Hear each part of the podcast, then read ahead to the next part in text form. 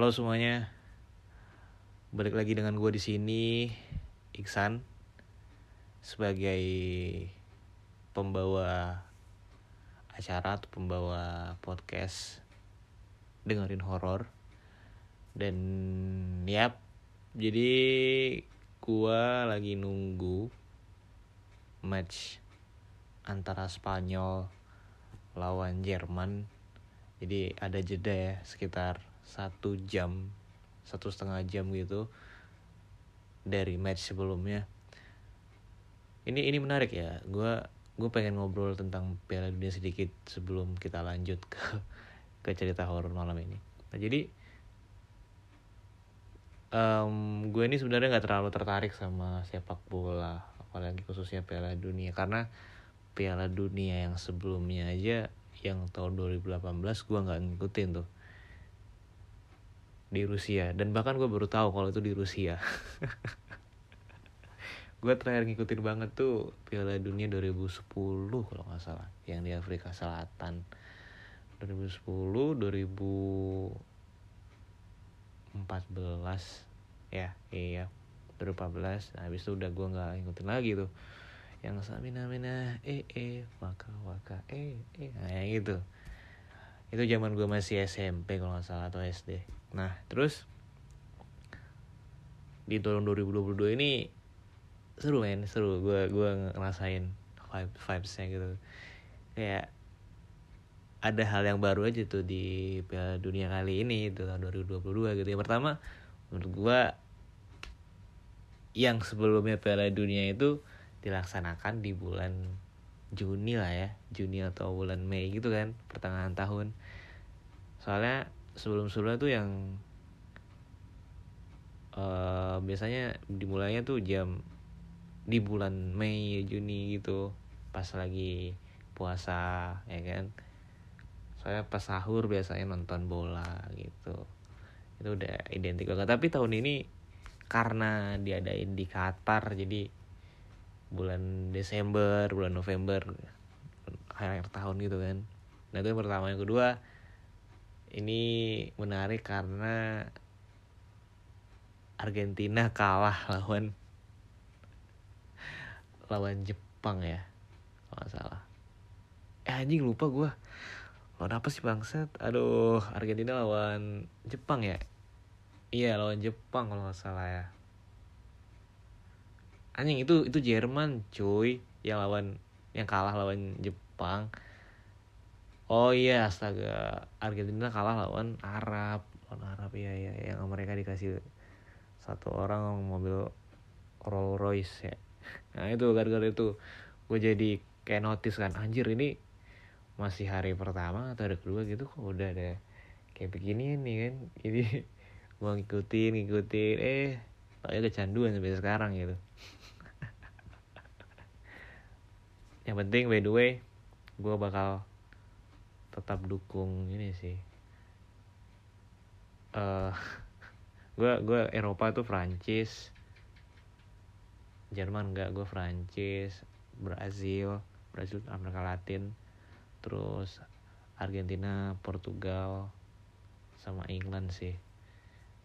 Tuh untuk menurut gue calon-calon juara ya. Oke. Okay. tanpa perlu basa-basi lagi ya kayaknya udah terlalu lama gue cerita. World Cup. Soalnya asik men. Gue gue gue pengen ngobrolin World Cup di channel dengerin horor gitu kan. Out of topic. Tapi ya semoga kalian menikmati lah ya. Walaupun kalian ini perempuan atau laki-laki. Oke.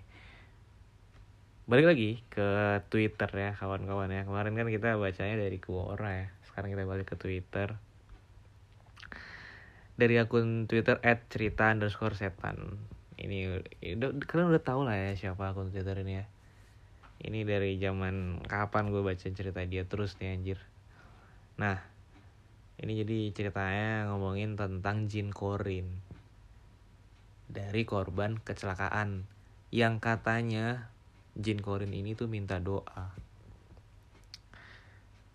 Nah, dia ada premisnya nih. Mas, sampean nyium bau amis dak iya om. Amis banget nih bau apa ya? Itu mas. Belakang sampean ada korin yang baru tadi siang kecelakaan minta doa. Waduh.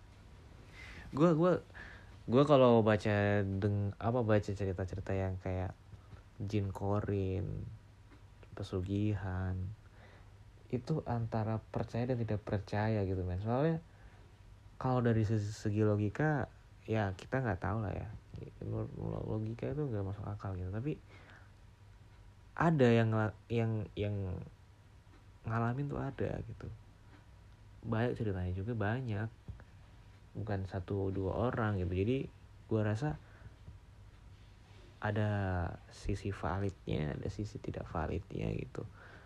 Tapi kita sebagai makhluk hidup atau sebagai manusia yang doyan. Dengerin cerita apalagi khususnya orang Indonesia ini doyan banget dengerin cerita horor ya. Jadi nikmati aja lah ya, apa pun itu. Nah jadi ini cerita tentang Chin Korin yang minta doa. Sebelum saya bikin ceritanya mari kita luangkan waktu untuk berdoa bersama. Semoga amal dan kebaikan dari korban kecelakaan ini diterima di sisinya dan keluarga yang ditinggalkan diberi ketabahan. Amin. Amin. Jadi di sini saya ada cerita tentang jin korin yang menyerupai korban kecelakaan bergentayangan dan meminta doa. Awalnya saya masih bingung kenapa jin korin bisa gentayangan, sedangkan dalam ajaran Islam Jin Korin itu tugasnya selesai kalau manusia yang didampingi sudah meninggal. Tapi setelah saya mendengar dari cerita om saya, saya baru bisa manggut-manggut mengerti apa maksud semua ini. Awalnya tidak ada yang tahu kalau lintasan di daerah saya ini baru saja dipasangi sosok ular gaib yang tugasnya untuk mencelakai atau mencari tumbal atau korban. Namun setelah ada kecelakaan yang mengenaskan itu, khususnya saya dan keluarga baru tahu setelah mendapat informasi dari om saya. Kronologi dari saksi mata yang melihat, siang itu jalanan lebih ramai dari biasanya lebih tepatnya di perempatan tanpa lampu rambu lalu lintas. Di sana ada truk pengangkut semen sedang berjalan lambat karena di perempatan itu sedang ramai bergantian untuk melintas. Dari arah belakang, sepeda motor dengan dua penumpang menyalip dari arah kiri dengan laju pelan. Lalu kejadian begitu cepat Tiba-tiba motor itu oleng ke kanan. Satu orang yang mengemudi bisa menyelamatkan diri, dia meloncat ke kiri, sedangkan satu perempuan yang diduga istrinya terjatuh bersamaan motornya. Naas, kepala dari wanita itu terlindas roda truk muatan semen. Anjir. Inilah bahayanya kalau misalnya ya uh, nyelinap atau nyalip dari kiri gitu gue gue pernah punya pengalaman yang hampir sama jadi gue pas itu lagi bawa motor nih ini kan jalannya kan dua arah eh satu arah nih tapi dua jalur kan. Ya gue kan mau motong nih ceritanya bawa motor kan ya lagi buru-buru ceritanya. Terus gue gue lagi di sisi sebelah kiri nih sebelah kiri kan. Terus belok kanan ya kayak zigzag gitu kanan kiri kanan. Terus depan gue ada mobil. Jadi gue sekarang posisi gue lagi di kanan nih. Depan gue ada mobil nih. Gue mau ngambil kiri dong. Gue mau gue mau nyelip dong. Nah gue kan kayak buru-buru banget kan gue ambil kiri. Belakang gue aman belakang gue aman gitu. Nah gue ambil kiri. Eh ternyata depan gue ada mobil gitu. Ada mobil lagi lambat gitu kan. Lambat. Yang kalian tahu kalau misalnya sebelah kanan itu kan jalur cepat. Yang kiri itu jalur lambat lah ya. Lebih lambat dari jalur kanan nah terus gue kaget dong gue ngerem mendadak men. Gue langsung banting setir ke kiri. Ya untungnya gue bisa bisa ngendaliin stangnya gitu. Gue bisa ngendaliin stangnya jadi nggak nggak kenapa-napa gitu. Jadi emang bahaya banget kalau kata teman gue pokoknya jangan pernah uh, nyalip deh nyalip ke kiri gitu. Walaupun mobil atau motor pokoknya usahain jangan jangan sering-sering lah. Soalnya rawan banget gitu. Kita kita nggak ada kita nggak tahu. Bahkan memang bahkan polisi kalau nggak salah nyaranin ya kalau mau nyalip ke sebelah kanan bukan ke sebelah kiri gitu nggak boleh bahaya. Nah terus um, jatuh kan istrinya tadi terlindas roda truk nih kepalanya nih platak suara pecah yang pecah kepalanya gitu pecah kepala istrinya tadi Detik itu juga nyawanya tak tertolong. Si suami menangis menjerit karena melihat kondisi istrinya yang sudah sangat mengenaskan. Sedangkan dari sudut pandang suaminya, sebelum terjadi kecelakaan, ketika ia sedang menyalip, ada sosok aneh yang melintas.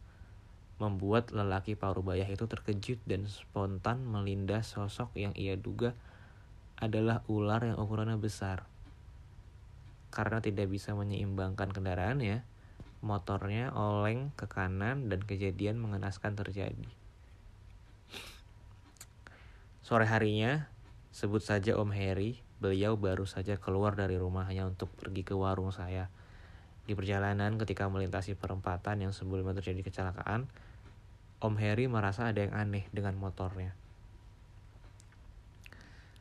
Mak liut Tiba-tiba motornya terasa berat, seolah-olah ada sesuatu yang ikut nebeng di belakang. Ketika ia noleh, Om Heri terkejut ada sosok perempuan dengan kepala hancur sedang duduk menyamping di jok belakangnya. Awalnya ia tidak mau menggubris. Mungkin pikirnya dia hanya mau mau nebeng sampai perempatan depan sana. Tapi ketika Om Harry sampai di warung saya, sosok itu masih duduk di jok motornya. Kemudian beliau abaikan. Om Harry langsung duduk di kursi biasanya. Kita ngobrol ngalur ngidul sampai gak lama dari itu saya mencium bau amis. Bener-bener amis banget yang membuat mual. Awalnya saya diam aja, tapi Om Harry langsung menyeletuk gini. Mas, Sampean nyium bau amis ndak? Iya om, amis banget nih. Bau apa ya? Itu mas, belakang sampean. Ada mbak-mbak. Mbak-mbak? Saya pun langsung menoleh dan tidak ada siapa-siapa. Sebentar ya mas, saya suruh pergi dulu. Ketika Om Harry berkomunikasi dengan sosok itu, ternyata sosok perempuan itu adalah Jin Korin dari korban kecelakaan yang baru tadi siang kecelakaan dan meninggal. Sosok itu minta didoakan agar tidak tersiksa. Mas, minta air putihnya ya. Ucap Om Harry setelah saya memberi satu gelas air putih. Om Harry langsung membacakan doa, entah itu doa atau mantra. Yang jelas setelah itu Om Harry langsung keluar dari warung dan menyeramkan air gelas itu.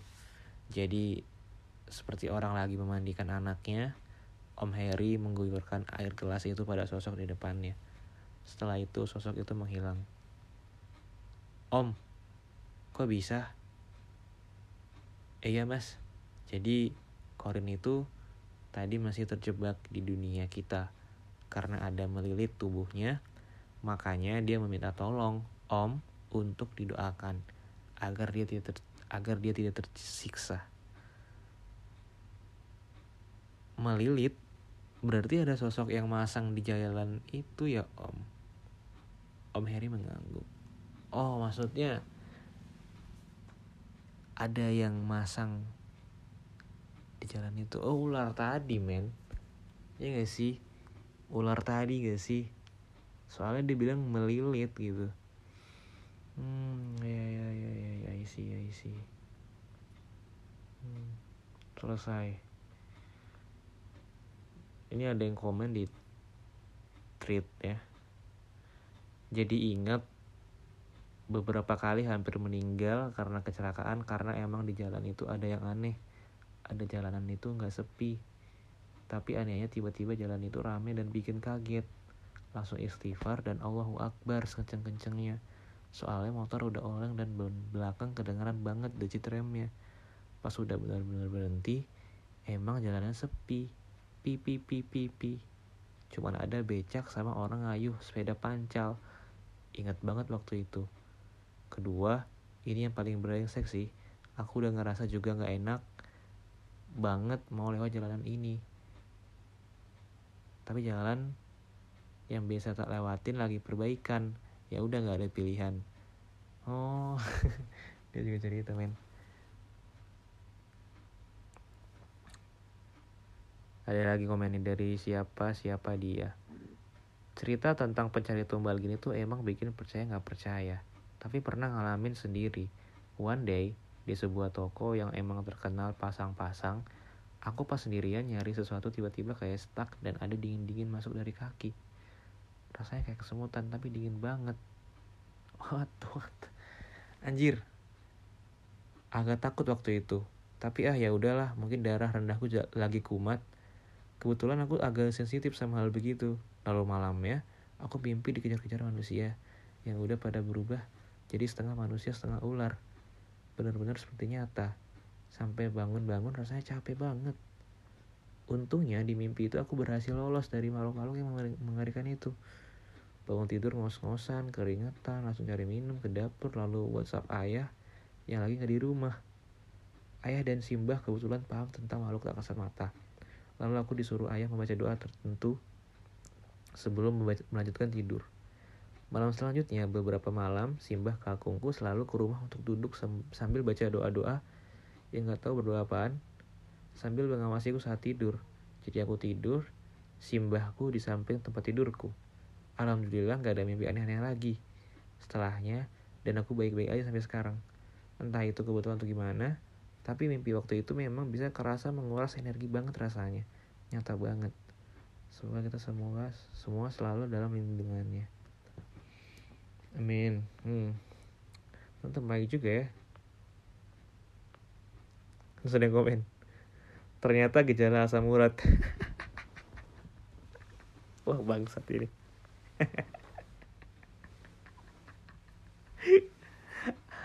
Awas kak. Bisa jadi gejala asam urat. Oh iya bisa jadi dibahas. Bangsat orang udah serem-serem bikin premis ya kan? Udah dapat punchline-nya. Si bangsat ngomen. Awas kak. Gejala asam urat aduh aduh. Ya udah lah ya. Um, segitu aja ya buat cerita kali ini di episode bulan November terakhir ya. November terakhir. November terakhir anyway um, gue mau bilang terima kasih sudah mendengarkan episode ini. Sudah setia mendengarkan podcast dengerin horor. Gue sangat terima kasih banget men. Oh ya. Buat lo semua tolong di follow twitter baru gue yang baca horor. Karena twitter kemarin ada masalah men. Kena suspend terus. Gue bisa ambil untungnya gue bisa ambil lagi apa username nya terus jangan lupa share ke teman-teman kalian oke okay? Gue Iksan. Sampai jumpa lagi di episode berikutnya. Bye. Selamat menonton Piala Dunia kawan-kawan.